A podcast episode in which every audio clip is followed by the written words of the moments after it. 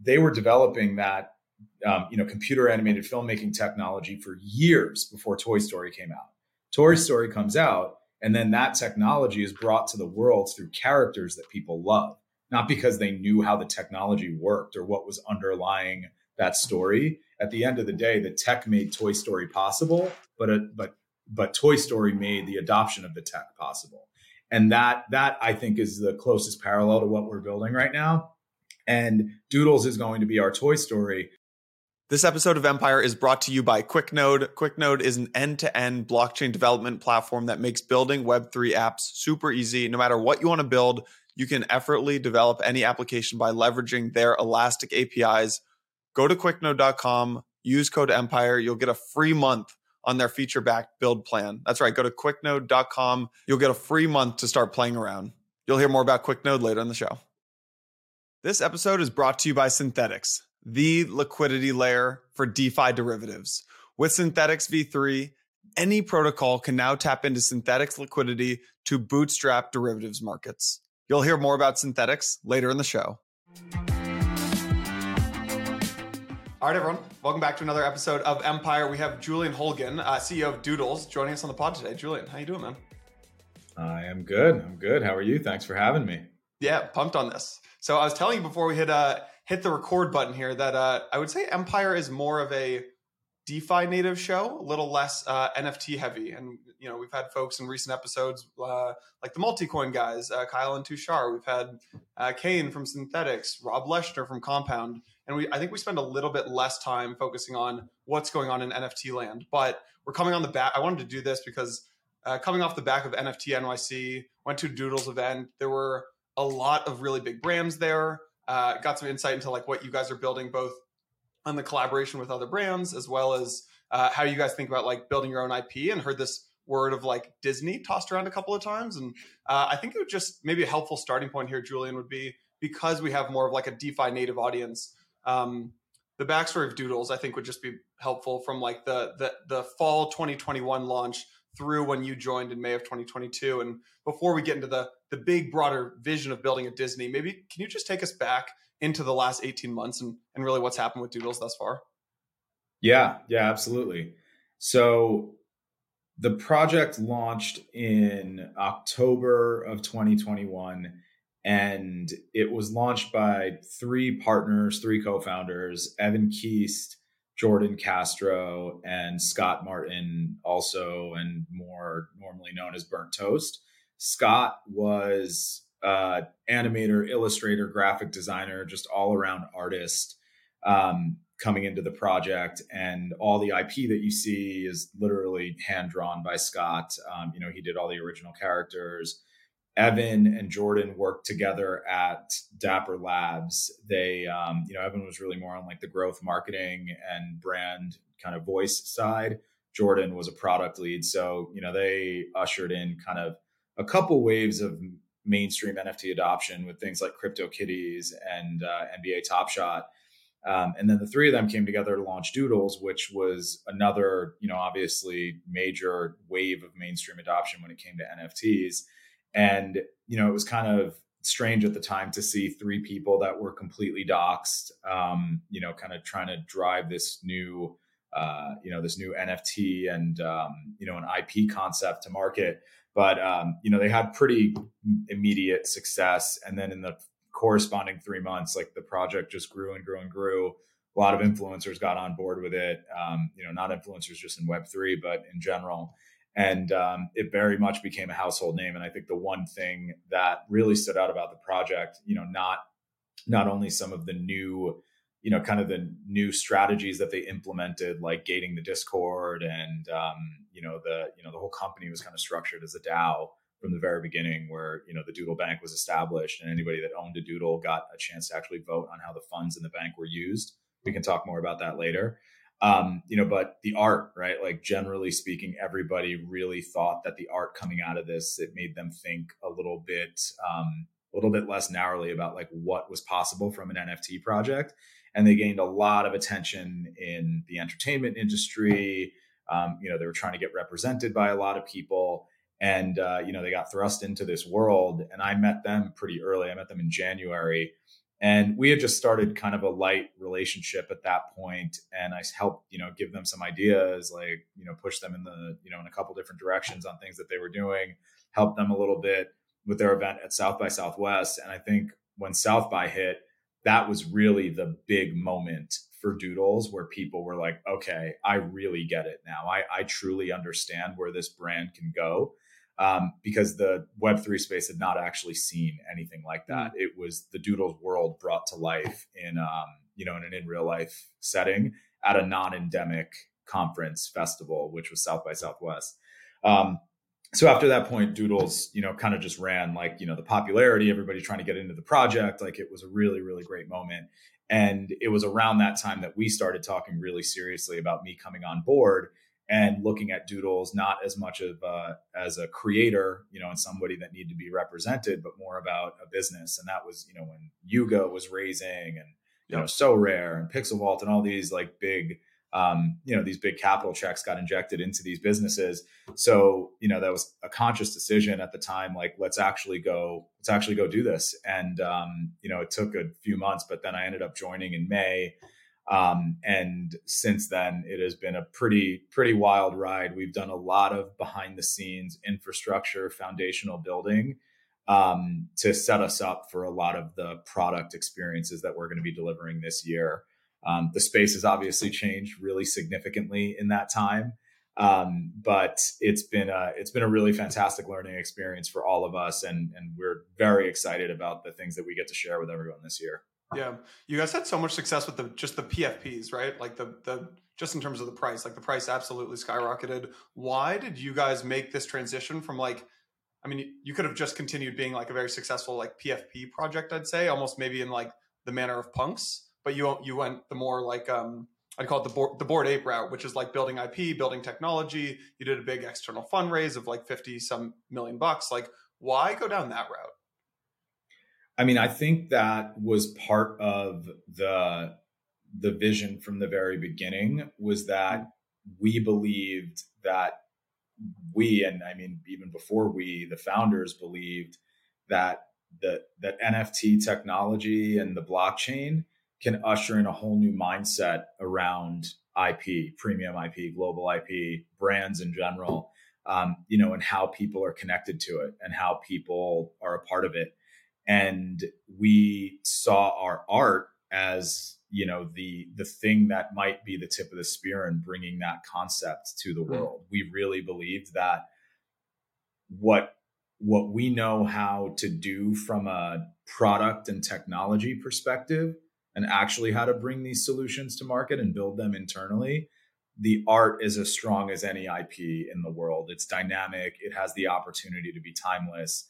Um, and and that was kind of that was it. Like once you know i, I always hear this story about um, you know jordan evan and scott doing their first phone call. Um, it was a zoom call and uh, scott just started drawing you know based on some of the things that they were talking about.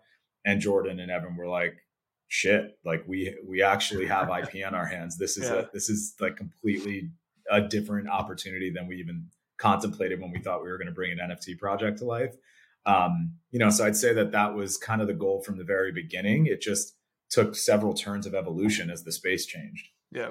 So take me into this. So you joined them May of 2022. You were were you running Billboard? I think it was. Like I, my understanding is you had kind of helped Billboard uh, transition from this kind of like legacy B2B media company into this like very friendly consumer brand that you know millions of people watch the YouTube videos and stuff like that. And you linked up with them in May of 2022. Yeah. Yeah, yeah, that's correct. So I I have been in media, digital media specifically in entertainment pretty much my entire career. I started at Billboard in 2012 and it was a really interesting time in media. Was a really interesting time in music. Um, when I just to put it in perspective, when I started at Billboard, music video streaming on YouTube didn't even count towards the Billboard charts like that was something that happened after I joined the company, and that's that's pretty significant because uh, like YouTube streaming on the Hot 100 is a really significant driver of that ranking. Um, and that you know, think of a time where that wasn't actually the case. It was really radio that was dominating the chart. Um, so I got to the company and it was a company that was very challenged. Um, you know, the print magazine disruption was in full force, but it didn't disrupt Billboard as much because it already got so disrupted when the music industry changed with digital becoming so prevalent and uh, and dominating the consumption. Um, you know, the consumption of uh, music fans. So Billboard kind of lost a lot of its, um, you know, a, a lot of its revenue prior to that, and then when the print magazine you know die off started to happen you know and, and everybody was trying to shift into digital um, it hit billboard even harder. So when i got to the company it was really run by like music industry executives print magazine executives people that didn't really have much of a clue on how to take it to that next level um, or or how to change the brand. And i'll never forget like the first couple weeks i was there maybe before i started but I looked at their YouTube channel and I saw that they had these music videos with Bruno Mars and Taylor Swift and Justin Bieber and Ed Sheeran um, acoustic in their studio performing. And they were on the same press tour that, like, or the press stop list that, like, Saturday Night Live, all the late shows, like, you know, the big radio stations, Billboard actually had a play there. And they had these videos that were racking up tens of millions of views on YouTube and it was like they have the best access to artists in the world as as good as anybody because of their credibility and they're not they don't know what to do with it. So there were a couple things that we suggested very early on to kind of change the narrative from hey billboard isn't just a b2b you know music industry trade magazine. Billboard has an opportunity to be a truly consumer facing brand. I mean the recognition for the brand is global. People know what Billboard is when you ask them because it's the hmm. authority mm. in music rankings. So anyway, long-winded way of saying we completely changed the direction. We started focusing on music fans. We launched social content. We did consumer ticketed live events. Um, we tried to do distribution partnerships with technology companies. So like, how do we create products with Twitter? How do we create products with Instagram and YouTube, et cetera? Um, that would help get the you know help increase the audience. And through that more people were visiting the charts the website our social accounts and our audience just grew and grew and grew. And as such brands because you know billboard monetized mainly through advertising and licensing its company uh, licensing its brand um, you know people started to advertise more because they wanted to reach music fans that like really desirable gen z well not gen z at the time but millennial music fan um, and then we would license the brand to media operators around the world. And anyway, the point is, is as the audience grew, the the revenue could diversify, and we basically, you know, 10, 20x the revenue in the first six years. Um, it was incredible. Billboard became, you know, what it always could have been, which was similar to what MTV was in the 90s, where if you had a question about music, if you had anywhere you wanted to go as a music destination, it would be billboard and you'd show up across their channels on social. So through that like development of the business and diversifying the revenue, that's really how I got into web3. Um, I I started to learn a little bit about NBA Top Shot in 2021, early 2021 and I was like, okay, that's really interesting. They're just monetizing the IP in a new way um, and in a way that's like very technology forward. It's this new, you know, it's this new system that like lets people be. I mean, what is an NBA Top Shot, right? Like it's a moment. People are buying into that moment because they want to feel connected to that. They want to collect that. And the Billboard charts are kind of similar, right? They have a you know a new music ranking every week, a new music ranking every single day. The only way that people celebrate the, those rankings and like achievement on those is screenshotting the chart and putting it on Instagram. Um, you know, so you'd get like Drake having three of the, you know, the top three songs in the Hot 100 one week of his debut album. He broke records, broke like the Beatles record. It was a huge thing. And the way he celebrated was screenshotting it, putting it on Instagram. And then the only way the fan could participate was commenting on that post. Um, so it's pretty passive engagement. So the idea was like, let's build a product where you can actually create a closer bond between the artist and the fan, create a digital collectible that the fan can own. The artist all of a sudden can track its top collectors. And now that fan is actually connected to that moment in time because that collectible commemorates when that thing happened and it was minted on that day.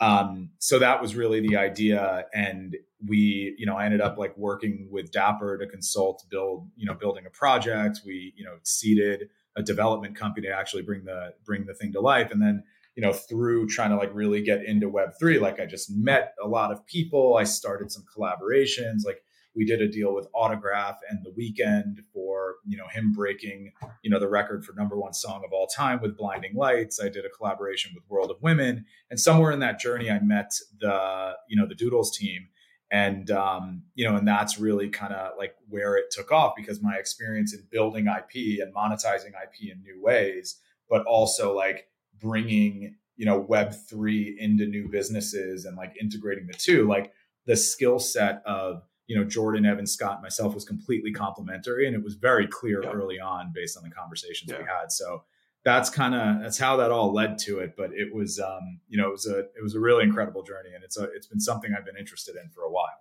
So, so then, so that was a, maybe take me into the future then, because the conversations that I was having at that, at the Doodles event last Tuesday was very, look, there was kind of the Doodles up until summer 2022 then Jordan, uh, then Julian joins. Then you guys raise 54 million in September.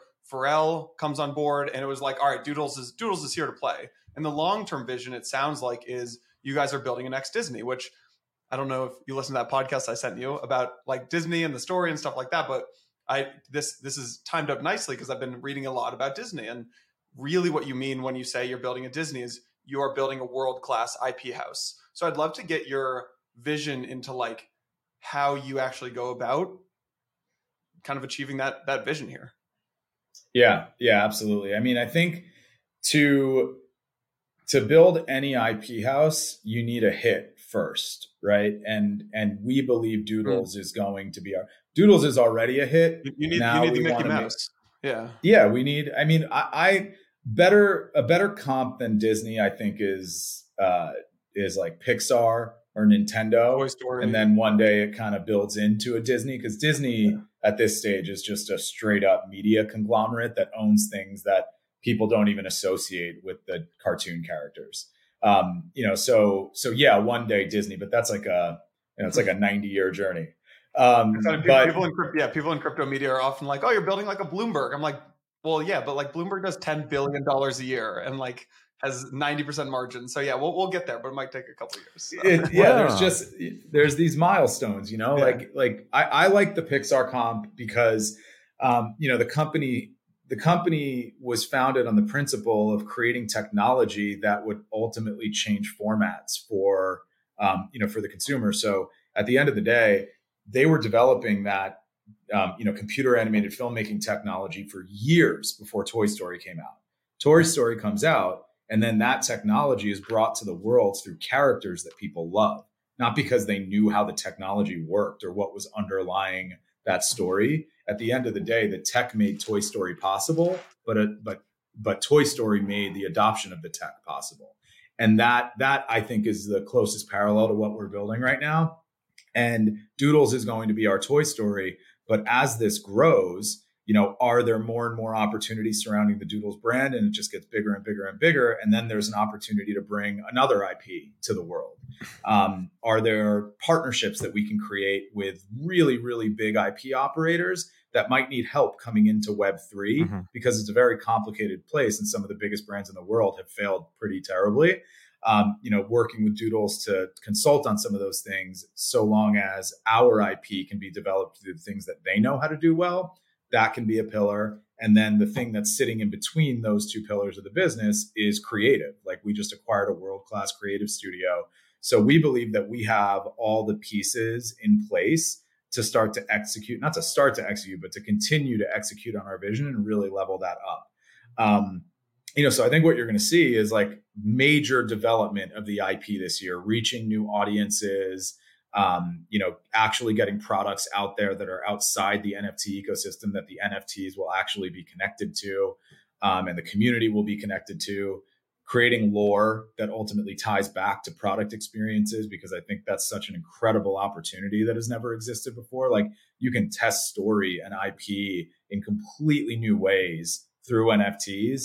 Um, and that's going to be something that we continue to experiment with but yeah, I mean, at the end of the day, what we're trying to build is a world class IP house that is, you know, made possible through the implementation of blockchain community and NFT technology. Like, I think Web3 is a strategy and a strategy that is made possible by the blockchain. Like, you can't do all the things that we say we're going to do without the blockchain. So that's that's kind of where we where we come at it from.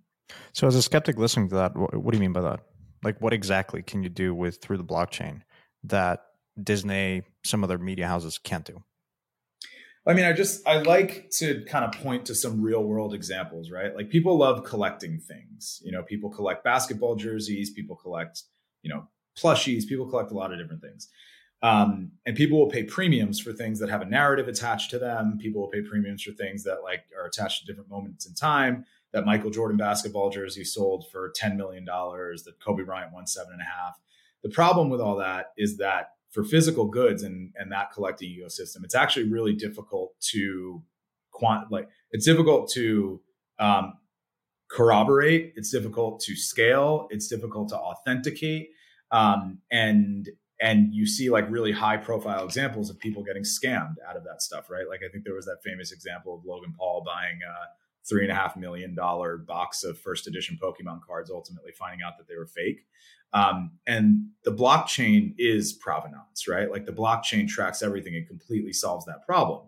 So, okay, sure, you can connect the blockchain to physical goods, but really the, the interesting thing here is the fact that people already care about digital goods and that trend is only progressing, right? Like you talk to any, you know, 13 year old or a parent of, you know, an eight year old and, you know, their kids are buying as much as they can on Roblox. They want the new skins in Fortnite. Like digital goods are a thing and that trend is only increasing.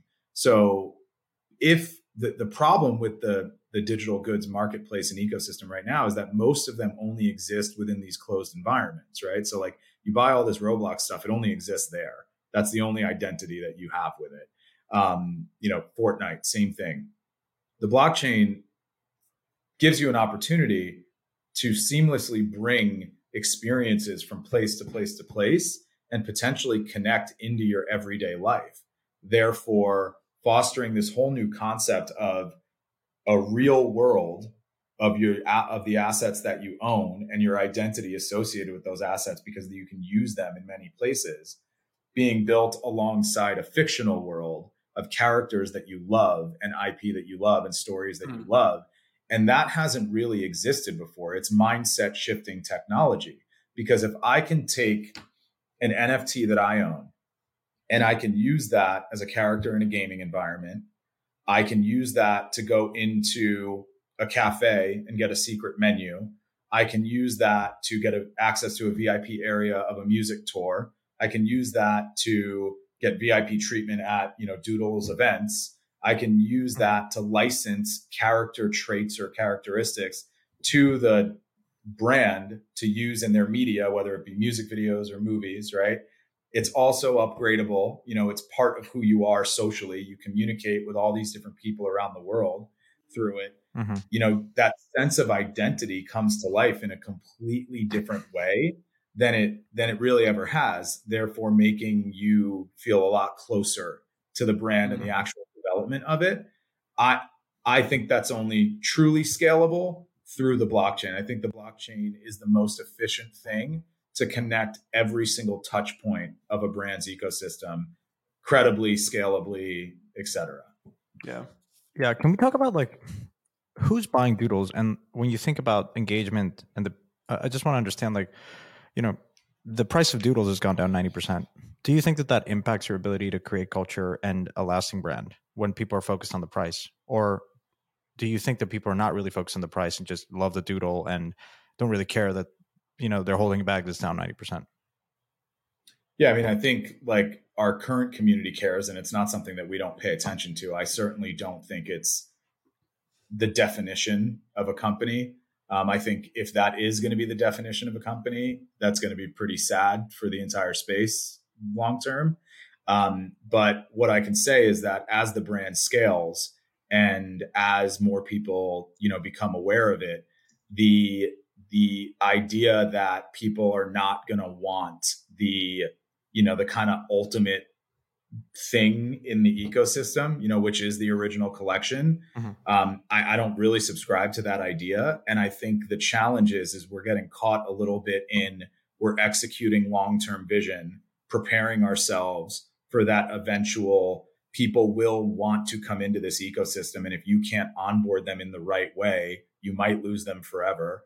Um, and by the way, I'm not saying like our approach is the right approach and there's no other approach right like we just believe that that our approach is the right approach it's been a bit controversial mm-hmm. um, but at the end of the day floor price matters to our core collectors and it matters to web3 as it exists at large today so it's certainly something that we pay attention to but we can't let it we can't let it hurt the long-term vision and the build of the company um, but what we can do is make sure that we're listening to people's feedback and what they actually want, which will hopefully mm-hmm. turn sentiment and make people like our core goal right now is to make sure like we don't want people to sell their doodles at all, right? Like we like when things are, you know, have like, you know, only a small amount listed mm-hmm. and people are actually using them. So what we're trying to figure out is like, how do you give people more of what they want, whether that be more digital goods, access to certain events, uh, limited access to like you know physical merchandise drops that we're going to do licensing opportunities um, you know we we just con- like completely revamped the doodle bank to be completely in service of the community and make sure that our company is aligned um, you know with the like incentives are aligned between the company and the holders of the original nfts um, you know so so yeah i mean i do think it's a challenge but if we can figure out how to make the people that are here today feel really good about what we're doing while extending the brand into new places, no one new coming in, I don't believe is going to be as concerned with the floor price. Um, you know, like, and I just like a practical example is if we're doing, you know, a flagship retail experience this summer and you have a bunch of like, you know, 16 year olds coming into the event and not in the event into the store and they're loving the art they're loving the t-shirts they're loving all these different things they're loving the content um, I, don't know that they're really going to pay attention to floor price until you know until it, it won't really matter because they love the brand so much mm-hmm. all right quick break from the show there is this kind of overused cliche saying in crypto but it's true. Bear markets are building, and everyone tells you that, and everyone knows it. What people don't know is that if you're building apps in crypto and building apps in Web3 without using QuickNode, you are building on hard mode.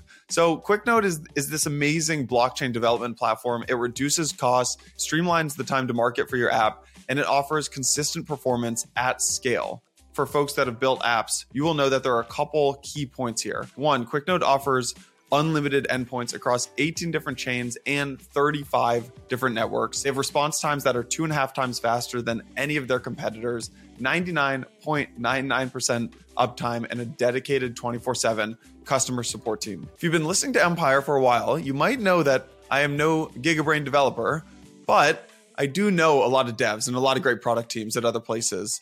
So when I see Coinbase and Twitter and Adobe and OpenSea and Dune Analytics all leveraging and trusting QuickNode to power their business, that's when we get excited and that's when we want to partner with them. They're the best solution for any leading crypto and Web3 company that is seeking an end to end blockchain development platform right out of the box. So, my message to you get off hard mode, let QuickNode handle the blockchain infrastructure, let QuickNode handle the security, let QuickNode handle the performance while you focus on building beautiful products for your users.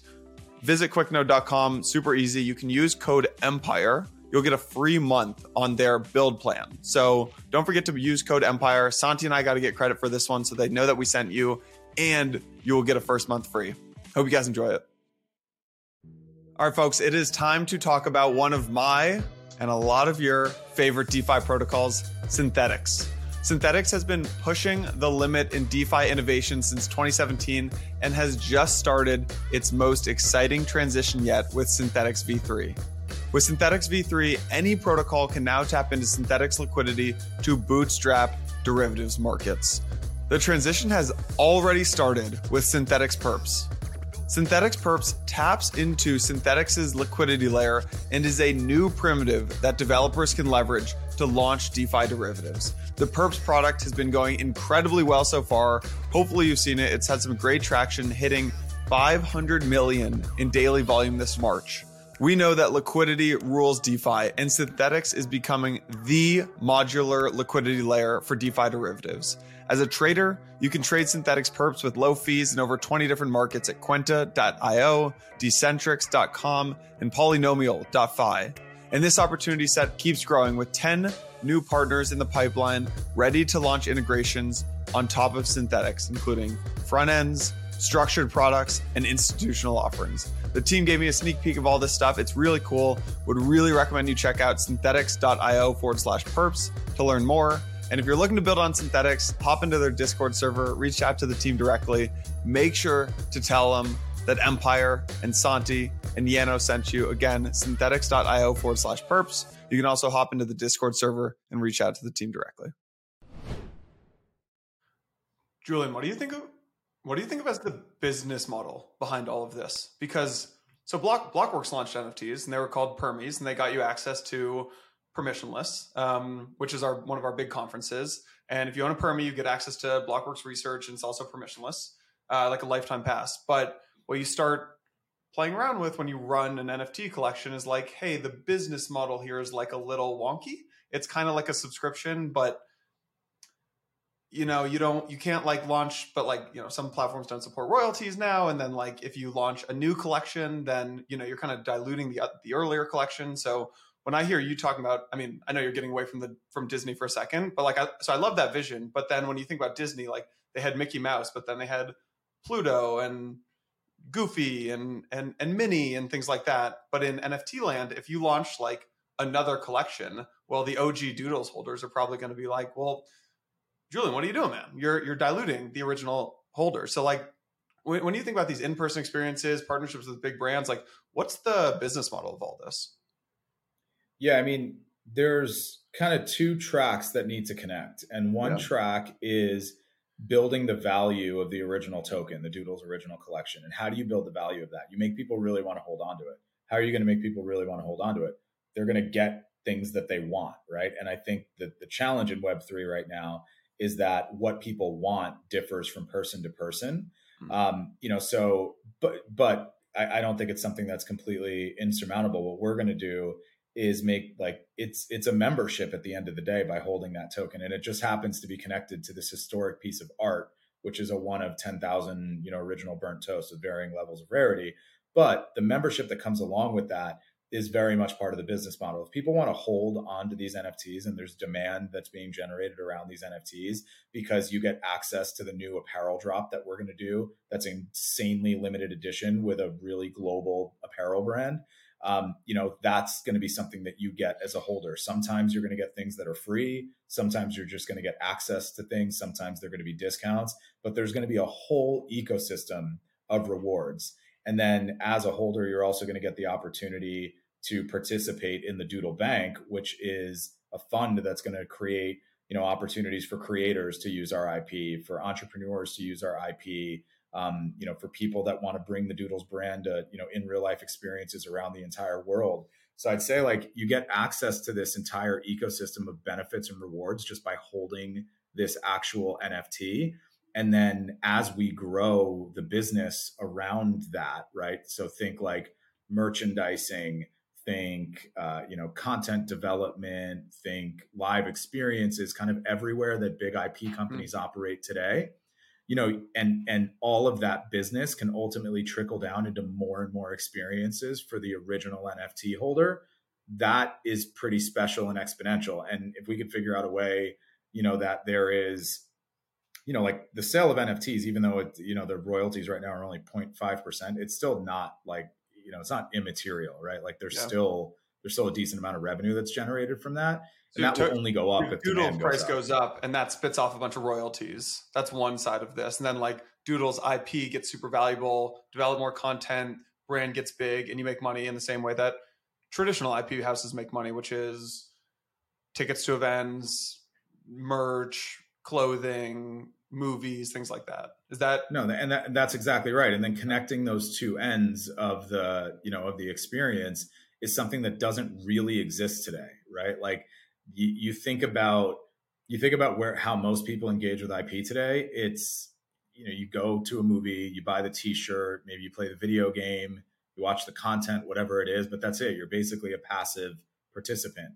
But in the Doodles community, you got access to this membership there's also all these like-minded people around you that you can interact with and be a part of you use the ip almost as your social identity in a way and then you get access to all these real life things like our goal is going to be bringing the world into our universe creatively and from like a strategic standpoint and then bringing our universe to the world in you know in, in mm-hmm. real life formats and the the cool thing is is that there's going to be this real world dynamic and ecosystem that exists, and also this fictional um, ecosystem that exists with our characters and the stories and the setting and all that. And then they're going to crash into each other at times, oh. therefore making our holders truly feel like they're part of our universe. Like their identity is growing with whoever our Woody is going to be and whoever our Buzz Lightyear is going to be.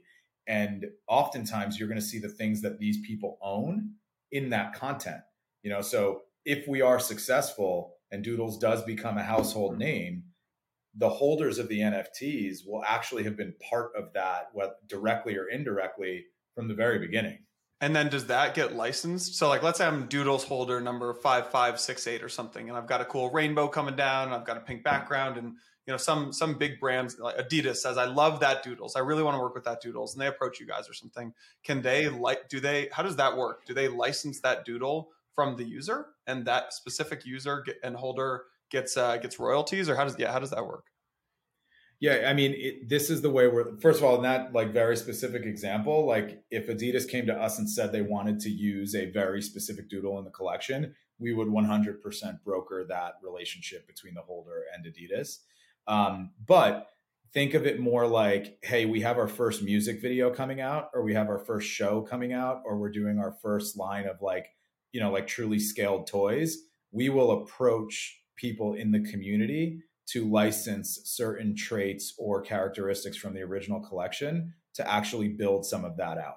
It's not going to happen for every single thing that we do but it is a core part of our strategy in actually developing the ip we want the mm. product and the lore to be intrinsically connected and we want the community to be intrinsically connected to the lore. So if there's somebody that's rocking their PFP and has been for a really long time and is really engaged in the community and cares very much about its development, that person will likely have an opportunity to bring their doodle into the fictional world and get paid for it. So there's like representation and identity. Like, let's say, you know, extrapolate a little bit, right? Like we have, uh, you know, we have a movie coming out and there's millions of people around the world that are looking at that movie.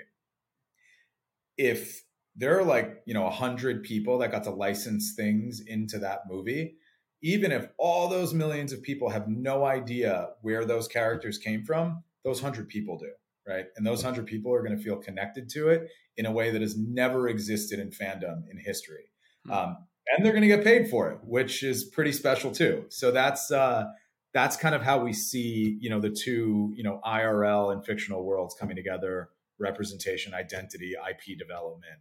All that. Will you grow the character development by building your own things in house, or will you acquire other? and Like, could you acquire? Could you do what?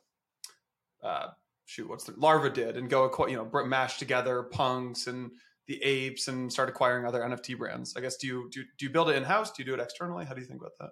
Yeah, so I, I, think for us IP development, like I'm specifically talking about Doodles, right? So if Doodles yep. is our Toy Story or our Pokemon, um, you know you build within that universe right? So everything that we do is going to be within that universe. When we talk about starting new ip it would be a completely different thing running 100% parallel. So huh. you know you look at illumination or pixar you know like lightning mcqueen and woody they're not in the same worlds right? Like the minions and secret life of pets they're not in right. the same worlds. So that would be like yeah that will be an eventuality. Like we will probably acquire other IP. We will probably build new IP.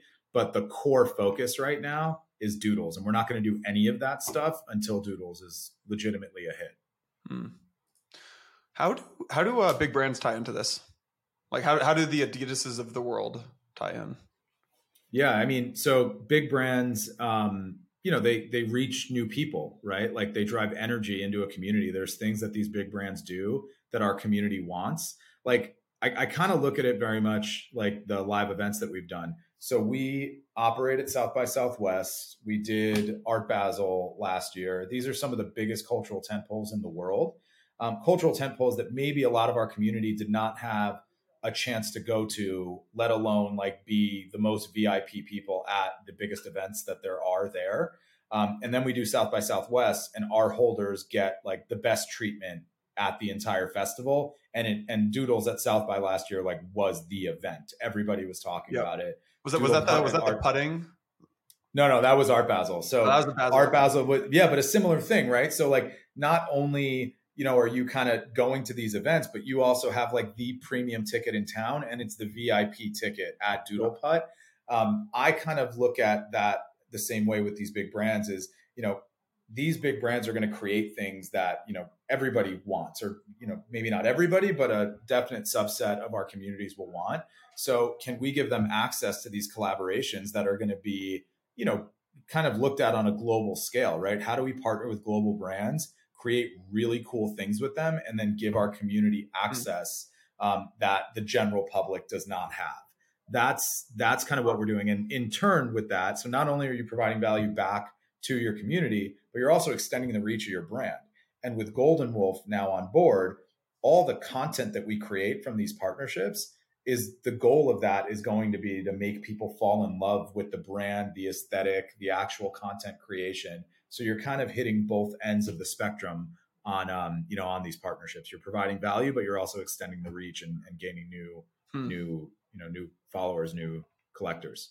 I'm trying to put myself into into your shoes. I, I imagine your job is pretty tough because you have to balance things that um are like culturally relevant and have are like creatively successful, but commercially might not be the most successful things. And there's the story of um of uh, of Disney when he was starting out. He had like I think it was called Laugh-O-Graph Studios, which was like very culturally relevant and like everybody loved it. And there were these like short films that went at the beginning of movies, and like it kind of put him on the map but it also lost a ton of money and like bankrupted him. So how, like how do you think about that dichotomy between yeah, you could go spend several million bucks and do this like huge cultural event for the doodles holders, but like there's no revenue that you're generating from that. So how, how do you balance that? Well, we we've pretty materially shifted our focus in that you know the the the idea is not going to be that we're going to show up every quarter with some crazy show stopping event it's going to be that we need to build a business around something that is a little bit more evergreen. Mm-hmm. So, so yes, we will do things like South by. Yes, we will do things like Art Basel again. But the core focus this year is taking a smaller yet very doodles type of activation to a number of different places around the world this year, scaled down, but really invest in this flagship retail experience that we're launching in the summer, um, where it's there's a business going to be built around that that is not completely reliant on monetizing our community. In fact, it, that is not going to be the goal at all. The goal is going to be making sure that the community just has kind of free reign at that, um, you know, at that experience. But building, you know, like like the whole concept is kind of like reinventing what a Chuck E. Cheese might look like today, hmm. right? So like it's people having something to do with their families it's creating really cool merchandise drops. It's, you know, a ticketed experience that is going to bring people into our world in a really material way, but you're going to get to leave with something that you created there. Um, and that's going to live for, you know, at least a year. Um, so we're starting to test the ground, like building a business around that. Um, you know, these collaborations, like, yeah, we can reward our community and still sell to new people along the way, right? Like some of these big apparel brands, some of these big IP brands that we're going to be partnering with, some of these musicians that we're going to be partnering with, they have huge fan bases of audiences that don't like they'll buy NFTs from them, but they'll also buy toys from them. They'll also buy apparel from them. So there actually is a business in partnerships. And if you can bring some of those new audiences in while creating margin on those partnerships, um, you know, and you get a chance for them to want, you get a chance to like convert them to your brand, and then all of a sudden they want the stuff that's wholly owned by you. You know, that's really how it all starts. It's kind of like a snowball. Yeah. Um, can we talk about the flow deal? Yeah, of course. So my, here's here's my understanding of it is you, so you have Doodles like original the OG Doodles are basically on ETH, and then you guys launched Doodles two, uh, which I'm sure some of this is wrong, but you got to correct me. Doodles two and Doodles two got launched on Flow, um, and I think there were some. This was like the loudest I've seen your guys' community in terms of like bit upset about this decision and like didn't really understand the why behind it. So maybe if you could just walk us through the the whole Flow deal and like the how that worked, what went down, why you guys made this decision. That I think that'd be interesting. Yeah, yeah, absolutely. So flow is kind of two two angles for why we decided to build this product there. And this product was really meant to perpetuate a lot of the stuff that our community loves today, right? Like when it comes to social identity, people pick their doodle and then they rock their doodle as their PFP. It's kind of like the standard thing in, in Web3 and NFTs. But even more than that, they create derivative artwork on it. They actually you know know each other through their PFP, our community. Um, you know, but oftentimes you kind of have to sacrifice one trait for the next. You never have your perfect doodle. As much as people say they have their perfect doodle, there's always a little thing that they might change. So creating a fully customizable doodle, a platform where you can create the doodle of your dreams, like we really think is going to foster that I that concept of identity a little bit more, especially if it doesn't come with all the same perks that the original collection has. So Doodles 2 is really meant to be like uh, expression of yourself that is then also going to be able to give you access to all of the really cool physical drops that we're going to do. Um, you know, all of the big brand partnerships that we're going to execute. Most of that stuff is actually going to be executed through the Doodles 2 platform. And the reason for that is because when we do a partnership with a big apparel brand or a musician or um, you know or a big IP company, you need to be able to bring people into the Web3 ecosystem in a pretty frictionless way. So they need familiarity.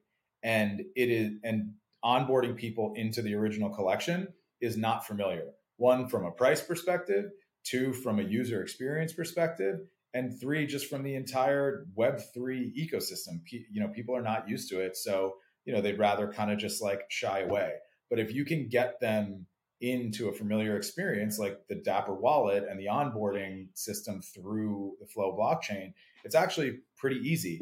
And then once they're in, you have an opportunity to educate these people. You have an opportunity to bring these people a little bit further, as we like to call it, down the funnel. So Doodles too, yes, it's going to be a character builder. It's going to be this awesome, like some of the art. You know, we we basically released the Genesis box wearables and the duplicator wearables. The character builders launching very very soon. Um, and you know people are now going to be able to create the doodle of their dreams there's going to be collaboration so then they're going to be able to use those collabs in digital wearables on um, you know on your character builder those digital wearables are going to be linked to physical items that are like really limited edition that people are going to want to get their hands on mm-hmm. um, and you know the, the cool thing is is that it's really it kind of lives on its own track where the whole ethereum product ecosystem that we're building um, you know it's not just around the original collection it's emanating from the original collection. But that is the center of everything that we do. Doodles 2 is an extension of our brand that's ultimately going to you know give people you know kind of a different opportunity within the ecosystem and also give people an easy entry into the ecosystem. Hmm why flow though i mean from from like i guess my point of view like flow is about as like walled garden, like privacy kind of blockchain as as as you can get. So like they've done good. I, I think UI UX experiences with with Top Shots, and I think they were one. I think they were probably the first to introduce like use a credit card to buy an NFT. But from the kind of like bottoms up community ethos side of things, they feel very like not permissionless, like kind of closed off. Um, so I'm just I'm curious like why I go with Flow there. I mean, I think a lot of the criticisms that people have about Flow are a little outdated. Hmm. Um, and, and I would actually encourage people to really understand more about the protocol itself and kind of the path that they're taking towards decentralization and how decentralized it actually is today. Um, when we when we started concepting the plan, um, you know, we we had a lot of opportunities, right? Like there were people that offered us like fifty million dollars to build on their protocol on Doodles too. You, you got to um, tell us who, Julian. I can't. I cannot. that is not my way. But but my my point is is like f- flow was frankly like the lowest um like the the opportunity with flow was very much rooted in how can we actually bring this product to life and it's a product that really you know doesn't exist today and a lot of the technology that we're building is proprietary technology um, you know so the the first of all like the frictionless onboarding experience the composability of the chain what the chain is actually technically capable of doing relative to what we want this product to be long term all of our developers everybody that was involved in concepting the product um, it was clear that this was that this was the best place to build it. Um, and frankly like it shouldn't it shouldn't define our strategy right like just because one product lives on this protocol doesn't mean we're abandoning ethereum and decentralization and ownership of digital assets like we very much intend to continue to build on that track like we have incredible stuff launching this year. Um, you know, it just happened that this was that Flow was the best place for this yeah. specific product use case. Gotcha. How can I ask how much Flow paid for this? Be- I mean, they've got to pay something, right? I, I, I, am not, I'm not going to get into the the commercial arrangements. All, all I'll tell you is like Flow, like every blockchain, has been doing developer grants for people to build on their on their platforms. Um, you know, there are a lot of blockchains out there that were paying like really, really fat minimum guarantees to get, uh, you know, to get people on their chain. Mm-hmm. Um, and and and what we ended up deciding to go forward with was uh, was product over everything. What um, what's like the bull case here? Like, what are you the end goal for you? What would be your measure of success for Doodles? In in like the I next, mean, I, I would say two years next two years. Yeah, like uh, brand and characters with heat on them that are growing at a really exponential rate, and the community, the original NFT, and our whole digital collectible ecosystem being tied to the mm-hmm. majority of those experiences. That mm-hmm. that is really what success would look like for me. Mm-hmm. And if people really feel like they're connected to our brand, like our core community does today, um, I, I really think you're going to change the way people think about IP and where they spend their time. Um, yeah. If people truly feel like they're part of your universe um, and, and, they are a character in the in the world that is Doodles, I really I, I don't think I think video games and like card games have gotten the closest to that. Um, I think this amplifies that concept even more. Mm-hmm. I think it's mindset shifting technology and strategy. When you think about like the price for like you know it's roughly what five thousand like two and a half ETH, so you know call it five thousand bucks. Like, what's your take on balancing scarcity with abundance in how you build a community and the value that you drive through utility? Yeah, awesome. So you want the majority of the utility or at least the best utility to trickle down into the most scarce you know group of people right and and basically what we're saying is is that the top tier memberships, our black card, right? Like if you want to put it in kind of um, you know credit card tiers, mm-hmm. our black card, there's only ten thousand of them, and there will only ever be ten thousand of them. So no matter how big the brand gets, whether it's you know a million people following from around the world or a billion people following from around the world, only ten thousand people will ever have access to this super premium, um, you know, VIP experience. And you know, there we know that this concept exists in other areas of the world, right? Like there's a secret club within Disney for people that get the crazy VIP treatment. I mean, nobody even knows about it, but get the crazy VIP treatment at Disneyland throughout the entire ecosystem. Like, you know, there's concierge key for American Airlines, there's Soho House, there's social club memberships. Like, we know if that if the membership is valuable, people will pay a premium for it. Um, and we want that for the original collection. We want we want the utility of the original collection um, to come through in a number of different ways. Some of it being access to events, some of it being access to new products, some of it being you know free things, some of it being um, you know some of it being like things that people truly want. Um, and if all of that also maps to how we're building our story and how we're building our, you know, the, the ecosystem around Doodles, um, you know, we we believe that over time, um, you know, people will value that more and more. How do you think about uh, attention and getting that in a space where, I guess, you know, when you're a very centralized company like Disney at inception, my understanding, like, or even Pixar or DreamWorks, like there was a instrumental kind of figurehead that drove it forward. And you talk about lore and getting the community involved. How maybe if you can talk to us about how you plan on getting the community, like I guess through ownership, you feel part of the Doodles ecosystem, and you you know that represents some stake in the project and the ecosystem and whatever comes next. But like how do you balance the internal creative team with the community wanting to drive input and be a part of building this company you know it's sort of this tension between centralization decentralization while also trying to like really be a creative genius which is like a very much a centralized thing i believe or has been sure. historically. Yeah yeah I, that's a fantastic question because scott has been developed burnt toast has been developing this ip for a long time right? Like he's dedicated his entire life to his craft and he really believed that doodles was the way to scale it in a way that you know he he really wanted for himself. So the the direction of the creative and the characters and everything like that is all going to be driven by him but what's so cool about web3 is that you can actually build like it, web3 ip could be like a complete anthology where there could be a million different stories that unfold and a number of different universes of characters. Some are the official ones that are driven by the company by the brand in that centralized manner that you mentioned but some of that is also just the community doing what they do.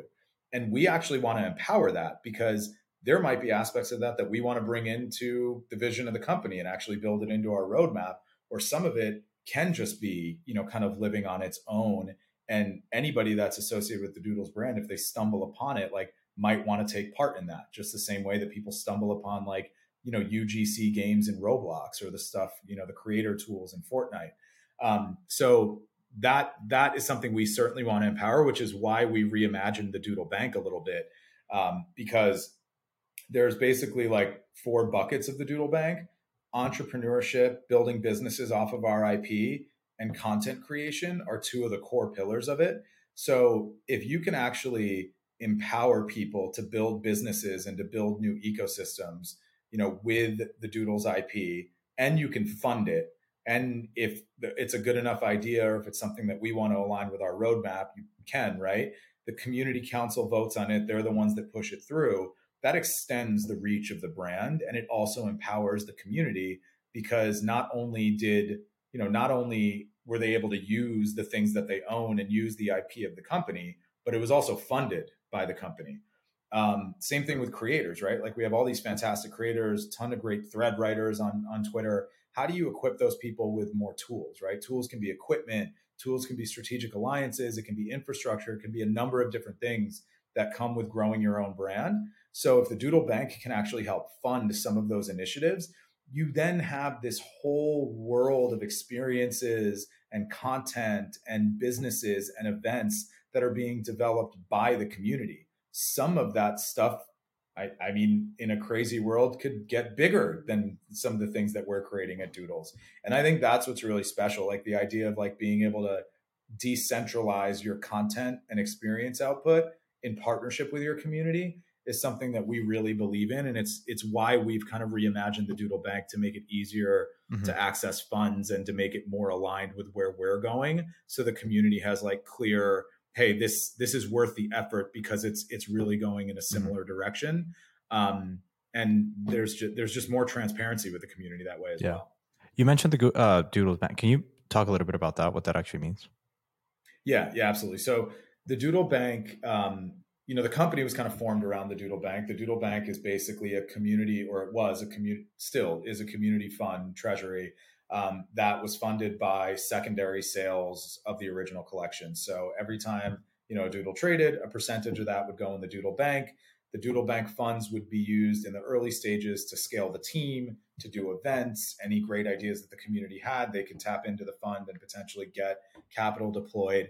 Um, and anybody that owned a Doodle could vote and um, basic like you'd have to put a proposal through to actually get money out of the Doodle Bank. Um, but anybody that owned a Doodle had a vote on whether or not that money could get deployed. Um, we reimagined it a little bit to kind of maintain that same integrity of it being truly a community driven fund. Um, now that like Doodles as a team does not need to tap into it to scale its business. So this is now really about delivering more value to the original NFT. So right now there's over five million dollars in um, you know in Ethereum in the fund. Um, people can put a proposal through the community council, which we're establishing as we speak. Applications are actually coming in this week. Um, is going to review that proposal, work with the Doodles team internally, and then we're going to deploy capital for people to build businesses, creator opportunities, events, or things that they want to be part of our rewards program. So again, like what does the actual NFT holder want? Somebody came up with a great idea on a spaces the other day.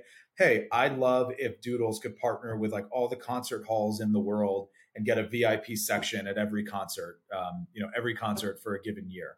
Um, logistically, that will be impossible, but that concept is interesting, right? Like, can you do a deal with Live Nation or AEG where you do get a VIP booth at you know a hundred concerts that literally is global and doodle holders maybe get to go for free or they get access there whatever it might be? Does the like do does the community think that the that that is a good use of the doodle bank's funds? Maybe maybe not but there's a number of those ideas that the community are going to have to drive more value back to actually owning the original doodles nft along with all the stuff that we're going to be doing as a business to drive value to it as well mm-hmm. which uh, nft project not Doodles do you look up to the most? I mean, I think a lot of people are doing great work right now. Like it's um it's a really exciting time. Like I, I will answer your question directly in a second, but I just it's a yeah. really exciting time in the space because I think um, you know, last year it it was it, it was a difficult place to navigate Web three because it was very difficult to see what was real and what wasn't real. And I think now you're starting to see product and partnerships and, and promises actually being delivered, um, which, you know, last year it was all kind of just hopes and dreams. So obviously, like the stuff that Yuga is doing with Otherside and trying to build, you know, the next Fortnite or Roblox, um, you know, that that's incredible, especially if they can pull that off. The stuff Azuki's doing is amazing just from like a brand perspective and you know IP development. I find that uh, our journeys are a little similar. Um, you know, big fan of what Luca and Pudgies are doing too. Um, I just think like there's there's a lot of examples like that of of people really trying to use the technology to develop IP in different ways. Um, and I think what's also cool is that every like people are kind of like establishing lanes right now, um, and and you're kind of seeing the differences in uh, you know, in each project. And certain things are getting celebrated more than others because it aligns, you know, more with what exists in the space today. I think we're under the um, mindset that you know things change really, really frequently. So the narrative that exists today might not be the narrative that exists in you know three months, six months. Um, but I, I mean, I mean, my blanket statement on that is anybody that's like working their asses off every day in this space completely in public with every single opinion in the world is doing uh, is really doing great work like it's I, I don't want to say that it's it's not easy because this you know like we're thinking of, we're talking about like creating characters and stories and dealing with colors and art and like it, it's amazing it's a blessing um you know but it is it is hard to go after you know what all of us are going after you do not have an easy job, my friend. um, I, you know, I think I think I do. I think yeah, I do. I think yeah. like I we really we really love what we're doing here. I mean, like I you can't give people a very like as much as people say build in public, build in public. It's not quite that simple, right? Because yeah, then you're just going to end up like defaulting on a million promises that you tried to deliver. But at the end of the day, like the stuff we're working on, like color the world with joy, create these characters, like put smiles on people's faces. Like when I used to do events at Billboard and you would throw a live event, you just saw how people reacted to live music. It was it was like the best feeling in the world. I really can't wait for people to see some of the stuff that we're doing and how they react to it. And yeah. you know, the cool thing about Web3 is you get the feedback immediately. Both good and bad. Yeah. um, uh, no, no. I mean, we've we have a uh, so Cat works at Blockworks, and sh- big shout out to JKB, and like they've they've done some amazing work, and like I've just seen the kind of like bottoms up effort from the community of doodles, like really pushing this forward. So it's been cool. I think uh, two two like two last questions here. One is um when you think about content creation and building IP here, do you think about this from a building it for the Gen Z audience, for the millennial audience, for like an adult audience, or do you maybe approach it from from maybe that's the wrong question because something like Spider-Man has content for 10 year olds, 20 year olds, and 50 year olds alike. Like, how, how do you think about who your audience is here? Yeah, I love that you use Spider-Man. I use that example all the time. It's, um, it's, it's any true timeless IP can adapt to multiple formats, can adapt to multiple artistic um, iterations. And Spider-Man, I think, is the perfect example because, you know, you have live action, you have like Into the Spider Verse, which was a whole another level of animation detail. You know you have spidey and his amazing friends which my like you know i have a toddler and a five year old that are obsessed with that. So like it really does span generations. Um, you know obviously that ip has come a very very long way.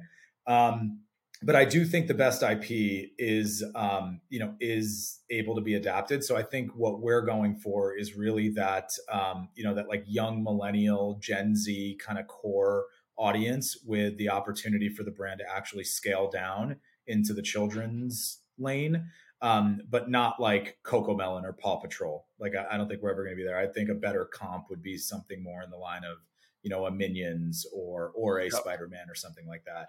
Um, you know, so I'd say you're going to start to see some of that unfold this year. Um, and you know, there's going to be a lot of tests, right? Like we acquired a world class animation studio, so we can start to create more content with you know a lot more alacrity. And um, and yeah, I mean, I think um, I think that's that's really the goal: make people fall in love with your content, and um, you know they're going to want to be a deeper part of it. Nice. I think my last question here is something that we've been talking a lot about, just in the in the context of actually Uniswap, which is um, like where value accruals uh, accrues in crypto. So like Uniswap, they launched their mobile app, and like you know you you start to think about like okay, well the value accrue here to the to the Uni token uh, and the protocol, or does it accrue to the company like Uniswap Labs, which is building the app? And I think I have a similar question for you, which is you guys raised, I think it was 54 million at a 700 million, 700 million dollar post uh, from 776 and 10T and some other folks. Does the value, if you guys are successful, right? Does the value accrue here to Doodle's equity, which got valued at 700 million dollars, or does it accrue to like Doodle's the token, or a little bit of both? Maybe just yeah, walk me through how you think about that. I mean, I think if we if we nail our vision, it has to accrue to both, or we would have failed at least one part of that, right? Like, mm-hmm. it, and I really believe that the only way to deliver more and more value to the original token is if the brand can scale and there's more demand around it. So for us, we kind of see the two things inextricably linked. And if um, and if the brand gets bigger and bigger, and we stay committed to making the original token, which we believe is in our best interest and in everybody's best interest, um, and we can deliver more and more value and experiences and everything to the original token, um, you know, we see both um, both rising over time, um, but not you know like not in a way not in a way that we're promising things that we can't deliver. We want to build an ecosystem that the token holder really cares about right? And and if they really care about it and more and more people want that level of uh, integration into our world you'd have to imagine that there's going to be more of a market for it just because there's more people that want it. Yeah. Truly man good good conversation here. We have some uh, tough questions. I'm curious if uh, is there anything that we missed or anything that you really wanted to touch on? You know, you brought up JKB, which I think is really it's a really interesting concept because it's it's kind of like it's it's what we're talking about coming to life. Like if you look at the if you look at the three of them, their PFP kind of became synonymous with their place in the Doodles ecosystem and Web3 at large. And for those that are not familiar, it's just, you know, it's it's three women that um, you know, met through Doodles they their PFP kind of became a lot of their social identity as as this craze kicked off. Um, and they started doing these weekly Twitter Spaces together, and their dynamic together was incredible. Like they're hilarious, they're you know they're you know they're smart, they they they really care about the community, and the community really cares about them. Um, so we started trying to help like incubate them as a brand a little bit more. Maybe we can help them grow more audience. Maybe we can get like I remember when we raised when we did our fundraise, we didn't do like a Spaces with Forbes or anything like that. We did a Spaces on JKB, and they literally had like the commentary exclusive from us.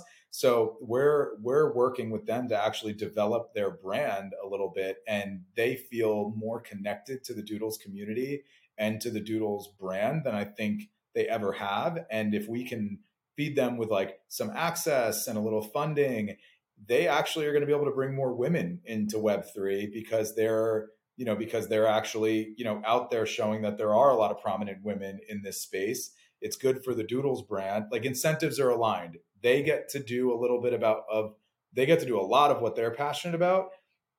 Doodles is aligned with like true community developing their own, you know, their own platform. Um, you know, and the two things ultimately meet. And you know, if you went to their like people were calling it the Doodles event at NFT NYC, and you know that that's really cool because you know we got to help actually sponsor some of that. But at the end of the day, it was a community driven event that they're so linked to us that people thought it was a doodles event. So like we want to do that more and more and in different formats. Um, and i think that's that whole idea of like you have identity you're growing with the brand and jkb are as big of stars in our universe as hopefully our fictional characters will be one day. Um, and that's the cool thing about the creator economy and what the blockchain can actually you know bring together you know with that mindset shifting stuff that i've been talking about. So anyway, I just thought that was a cool example and uh, and wanted to give them a little bit of a plug. Love that. Love that. Julian, thank you, man. This has been great. Uh, we're rooting for you and uh, best of luck with everything. Thanks, guys. Big fans of what you're doing too. Appreciate the time today. Thanks, Julian.